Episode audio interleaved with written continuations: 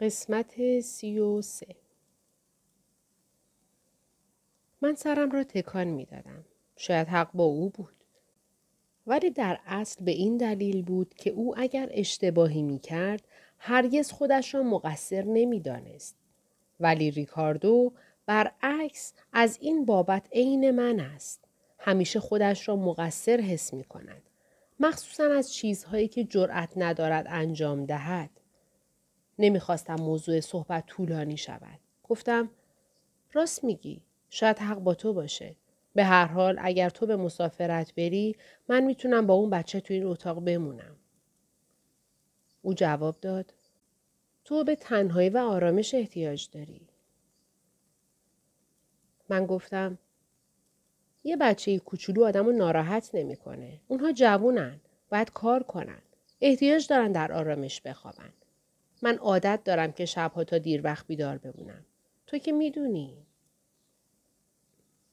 مثل حالا ساعت نزدیک چهار صبح است. نباید اینطور ادامه بدهم. خستگی مرا خواهد کشت و باعث بدجنسی من خواهد شد.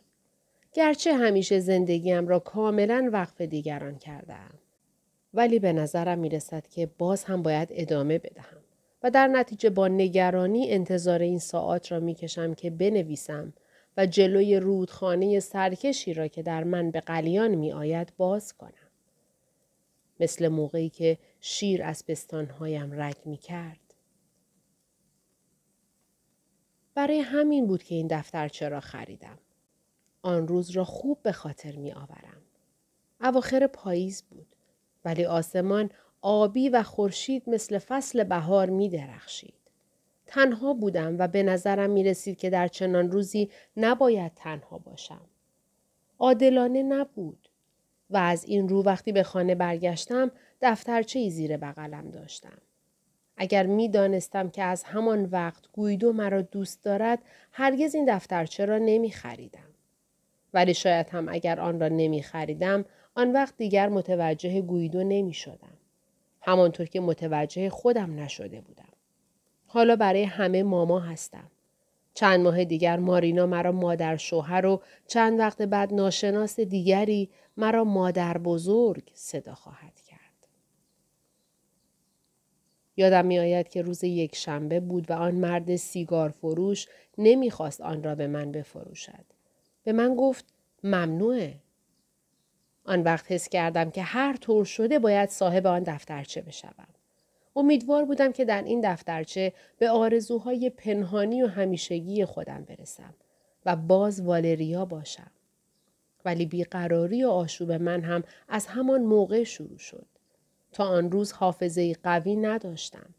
شاید برای دفاعی بود که از خود می کردم.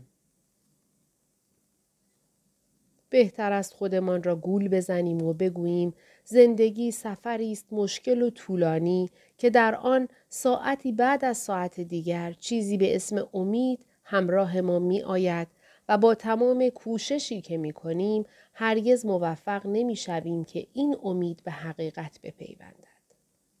یخ کردم و احتیاج به گرما دارم. سحر شده است. از پنجره به نخستین روشنایی سهرگاهی نگاه می کنم. دلم می‌خواهد زندگی را دوباره شروع کنم.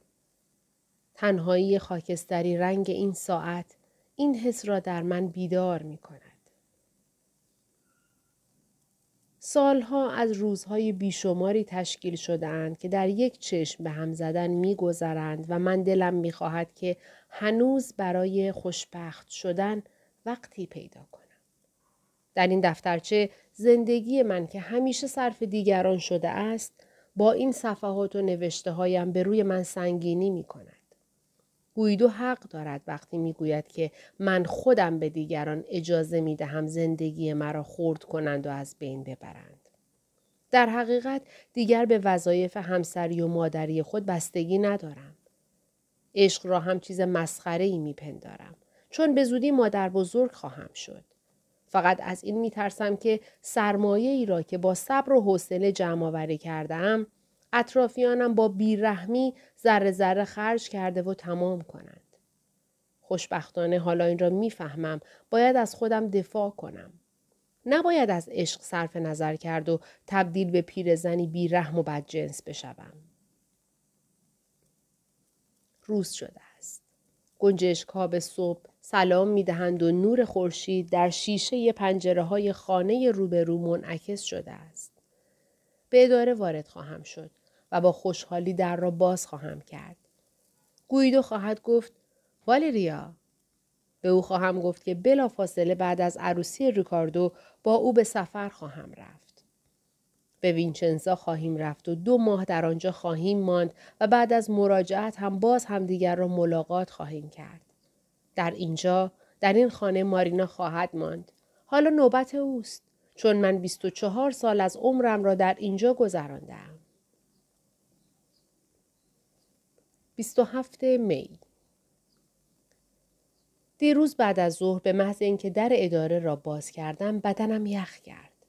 اتاقها در آن تاریکی خنک خالی بودند. گویدو کتش را درآورده و آستینهای پیراهنش را بالا زده بود.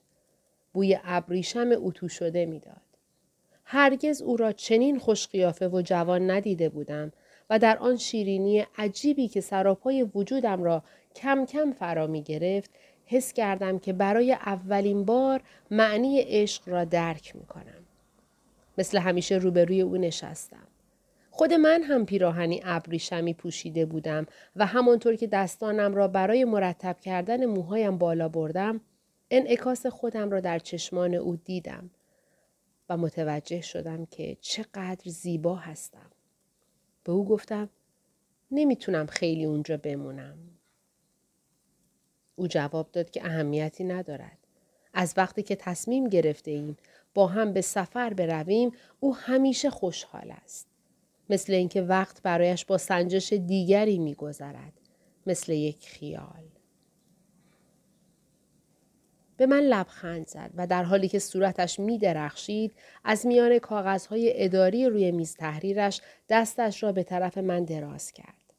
دستم را در دست او گذاشتم و لحظه طولانی به همین حال باقی ماندیم. قادر نبودم نگاهم را از روی صورت او بردارم و تمام وجودم از خوشبختی درد می کرد.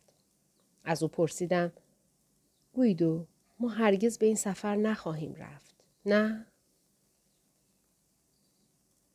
او با ناامیدی به من نگاه می کرد. جملاتی را که گفت نشنیدم و به خاطر نمی آورم. چون از صدای چیزی که در مغزم سرنگون و خورد می شد کر شده بودم. گفتم اونجا هم زندونی خواهیم بود. همونطور که اینجا تو ماشین یا تو کافه وقتی همه به ما نگاه می‌کنن زندونی هستیم. پشت میله قرار گرفتیم که فرار از اون غیر ممکنه. چون این میله های زندون خارج از ما نبوده و در وجودمونه. دیگه طاقت ندارم دایم در حال فرار باشم و دروغای کوچیک بگم. اشتباه نکن. نه. من از خانواده سرشناسی هستم و بیشتر با گناه آشنایی دارم تا با شجاعت و آزادی. ولی برای اینه که جز گناه چیز دیگه ای ما رو به هم مربوط نمی‌کنه. و همونطوری که خودت گفتی تو به زندگی خودت ادامه میدی و من به زندگی خودم. ما دیگه برای اینکه بتونیم خودمون رو عوض کنیم خیلی پیر شدیم. ممکنه برای یه لحظه ولی دیگه در سن و سال ما امیدی باقی نمیمونه. او گفت که آزاد است و دیگر در مقابل هیچ کس وظیفه ای ندارد ولی من مانع شدم که او به حرفایش ادامه دهد به حرفهایی که بعد از گفتن آنها احساس پشیمانی کند گفتم می‌دونم ما حق داریم ولی همین عاشق بودن و درک این احساس لطیف برامون کافیه نمی‌دونم نمی‌تونم برات شهر بدم ولی به نظر من برای استفاده از یک حق انسان نباید درباره اون حق خودش رو گناهکار بدونه. برای من عشق اگر خونوادم اون رو نخواد گناهه. میرلا برعکس میگه که گناه در اینه که عشق رو با گناه حس کنیم. به نظرم حق با اونه. ولی من اینطورم.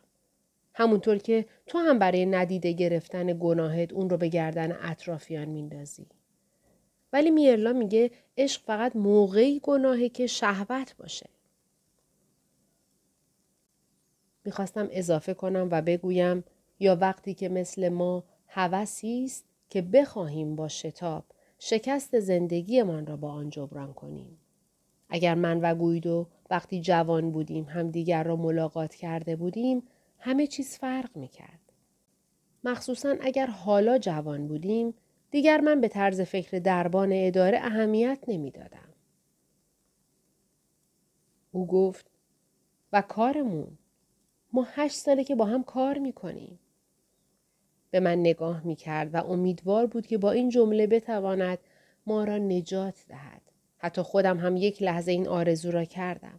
بعد گفتم نه خیلی مشکلی که بتونم برات بیان کنم. می‌دونی من وقتی شروع به کار کردم بر این بود که به حقوقم احتیاج داشتم. تو به من گفتی که سی سال شب و روز کار کردی چون تصمیم گرفته بودی متمول بشی. به نظر من اگر دو نفر با هم کار کنند فقط برای اینکه پولدار بشن این هدف خوبی نیست. برعکس حس می کنم که پول و ثروت ما را از هم جدا می‌کنه. من درباره پول میلی حقیر و گناهالود دارم. میل اینکه آنچه او داره و باعث اطمینان خاطر میشه متعلق به من هم باشه. چند روز پیش گویدو ماشین نداشت و می‌خواست مرا با اتوبوس به خانه هم برساند. برای او این موضوع یک ماجرا بود. او حتی قیمت بلیت اتوبوس را هم نمی‌دانست. بلیت فروش با تعجب به او نگاه می کرد و من می خندیدم و به بلیت فروش حق می دادم. گاهی اوقات با هم پیاده راه می رویم. گویدو عادت ندارد پیاده راه برود و وقتی از وسط خیابان رد می شود همیشه می ترسد که زیر ماشین برود. یک شب با مسخرگی دستش را گرفته بودم و او را مثل بچه ای هدایت می کردم. در همان حال فکر کردم پولدارها همیشه می ترسند. از اینکه او از چیزی می ترسد کمی هم خوشحال شده بودم. کسی که از بسیاری از ترس ها و وحشت های زندگی من برکنار است. وقتی می بینم از جیبش اسکناس های ده هزار لیری را بیرون می آورد و یک صد لیری ندارد تا پول قهوه را بدهد من قبول خواهم کرد. بالاخره گفتم نه باور کن غیر ممکنه. وقت اون رسیده که برم. چراغ روی میز تحریر را خاموش کردم و در را بستم. او سکوت کرده و مرا نگاه می کرد. ولی من آن حرکات را بدون اینکه رنج بکشم انجام می دادم. مثل این بود که در آن لحظه هیچ چیز نمی توانست باعث خوشبختی یا بدبختی بیشتری برایم بشود. در خیابان کنار هم قدم می زدیم. ولی مردمی که می گذشتند ما را از هم جدا می کردند. به کنار رودخانه رسیدیم و زیر بازوی یکدیگر را گرفتیم. من خیلی به آرامی صحبت کرده و می گفتم که روز دوشنبه نخواهم توانست به اداره بروم. چون باید تهیه عروسی ریکاردو را ببینم. احتیاج به یک مرخصی طولانی دارم. میشل و بچه ها تصمیم گرفتند که من دیگر کار نکنم و با بچه در خانه بمانم. بعد اضافه کردم هیچکس بهتر از یه مادر بزرگ نمی‌تونه نوش رو نگه داره. آن لغت را عمدن تلفظ کرده بودم. می‌دانستم که هر چیز در اول به نظر دردناک می رسد. ولی با گفتن آن خیلی طبیعی به نظر خواهد رسید. ولی هیچ چیز عوض نشده بود. ما زن و مرد جوانی بودیم که زیر بازوی یکدیگر را گرفته و در غروب شیرین روزی بهاری قدم می زدیم. وقتی از هم جدا شدیم دلم می‌خواست به دنبالش دویده و او را صدا کنم. می‌دانستم که این آخرین امکان جوان بودن من است که دارد دور می شود. حتما او هم همین فکر را کرده بود.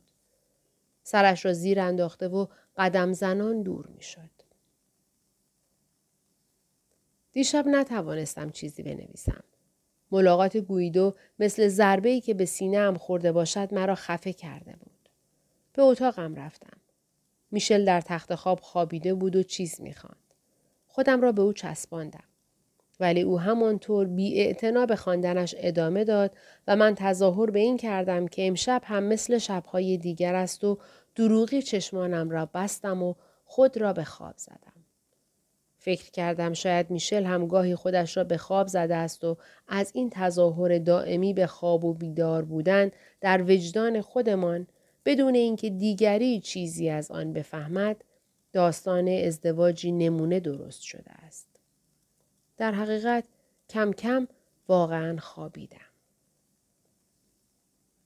امروز یک شنبه است. میرلا برای نهار به کنار دریا رفته. وقتی از کلیسا برمیگشتم ماشین کانتونی از جلوی خانه حرکت کرد. میرلا به عقب برگشت و برای من دستی تکان داد. کانتونی هم با احترام سرش را روی فرمان خم کرد. هر دو می خندیدند. من هم بی اختیار با مهربانی سرم را خم کردم. ولی بعد فکر کردم شاید نمی بایستی چنین کاری می کردم. دربان از من پرسید چه زمانی عروسی خواهند کرد و من جواب دادم پاییز امسال تو میلان. امروز می‌خواستم تنها باشم. مثل ابتدای شروع نوشتن این دفترچه. سه تا بلیت مسابقه فوتبال خریدم و گفتم یکی از همکارانم آنها را به من داده است. میشل از اینکه با بچه ها بیرون می‌رفت خوشحال بود و با مارینا شوخی می‌کرد. بالاخره از خانه خارج شدن. دفترچم را از سطل خاکروبه بیرون آوردم. احساس قدرت و اطمینان می کردم. سر میز نهار دوباره و احتمالا برای آخرین بار به دختر کنتس دالمو که می‌خواست با ریکاردو ازدواج کند اشاره کرده بودم. نهار خوبی درست کرده بودم. همان غذایی که مادرم پخته بود و برای میشل فرستاده بود. ولی میشل از دست پخت من بیشتر خوشش آمد. ریکاردو از مارینا پرسید که آیا بلد است آن غذا را بپزد و همانطور که مارینا سرش را تکان می‌داد به او گفتم خیلی آسونه پختنش رو بهت یاد میدم به محض اینکه این دفترچه را در دستم گرفتم آرامشم از بین رفت تصویر گویدو همه جا بین خطوط به چشم می‌خورد کلمات او که در دفترچه هم نوشتم مرا به جانب او صدا می کردند. باید از روز اول که از من تقاضا کرد با او به مسافرت بروم قبول می کردم. چون در حقیقت جز این آرزویی نداشتم. صرف نظر کردن من یک بار دیگر نشانه است از ترسو بودن که میرلا اسم آن را دروی و تظاهر می‌گذارد. در مقابل این صفحات وحشت می کنم. تمام احساسات من زنده می شوند و به صورت زهر در می آیند و به جای اینکه خود درباره اعمالم قضاوت کنم احساس محکوم بودن می کنم. باید دفترچه را از بین ببرم. باید شیطانی را که لابلای صفحات آن و بین ساعات زندگیم پنهان شده است از میان بردارم. شبها وقتی سر میز شام می نشینم همگی آرام و خوشحال هستیم. ولی من حالا درک می کنم که در حقیقت هر کدام از ما چه هستیم. همه خودمان را گول زده و از دیگران پنهان می کنیم. هر شب مارینا مدتها به من نگاه می کند و من می ترسم که او با نگاه طولانی خود اسرار این دفترچه را در صورت من ببیند و به پناهگاه هایی که برای نوشتن آن می روم و زرنگی که در پنهان کردن آن می کنم پی ببرد. او مطمئن است که یک روز به سر من واقف شده و از این رو دلیلی برای حکومت به ریکاردو پیدا کند. روبروی من می نشیند و با صبری سنگ دلانه که مخصوص آدم های نفهم است به من نگاه می کند. ولی آن را پیدا نخواهد کرد. هیچ چیز نخواهد فهمید. امروز مخصوصا خواستم در خانه تنها بمانم تا بتوانم دفترچه را از بین ببرم. آن را خواهم سوزاند. وقتی مارینا به خانه برگردد بوی سوختگی را حس می کند. دستش را به اجاق که هنوز گرم است چسبانده و همه چیز را خواهد فهمید. مطمئنم که خواهد فهمید. برای اینکه زنها هر یک سیاه ای دارند. دفترچه ای ممنوع که همه باید آن را از میان ببرند. از خود می‌پرسم در کجای این دفترچه راست گفتم. از کارهایی که کرده ام و در این صفحات منعکس شده است کدام یک از من تصویر زیبایی باقی خواهد گذاشت نمی‌دانم هیچ کس هم هرگز نخواهد دانست حس می کنم دارم خشک می شوم و بازوانم مثل دو شاخه خشک یک درخت به اطراف کشیده شدند. سعی کرده بودم که زن جوانی بشوم ولی شاید در عوض فقط زن بدجنسی شدم. می ترسم ممکن است مارینا همه را زودتر از وقت معمول به خانه برگرداند تا مرا قافلگیر کند. باید هرچه زودتر دفترچه را بسوزانم. دیگر حتی نمی‌توانم دوباره آن را بخوانم. حتی جای بدرود نیست. این آخرین صفحه است. دیگر در آن چیزی نخواهم نوشت و روزهای آینده همچون این صفحه های سفید آرام و سرد خواهند بود. و روزی به سنگ صاف و بزرگی که یک بار دیگر مرا والریا خواهند خواند.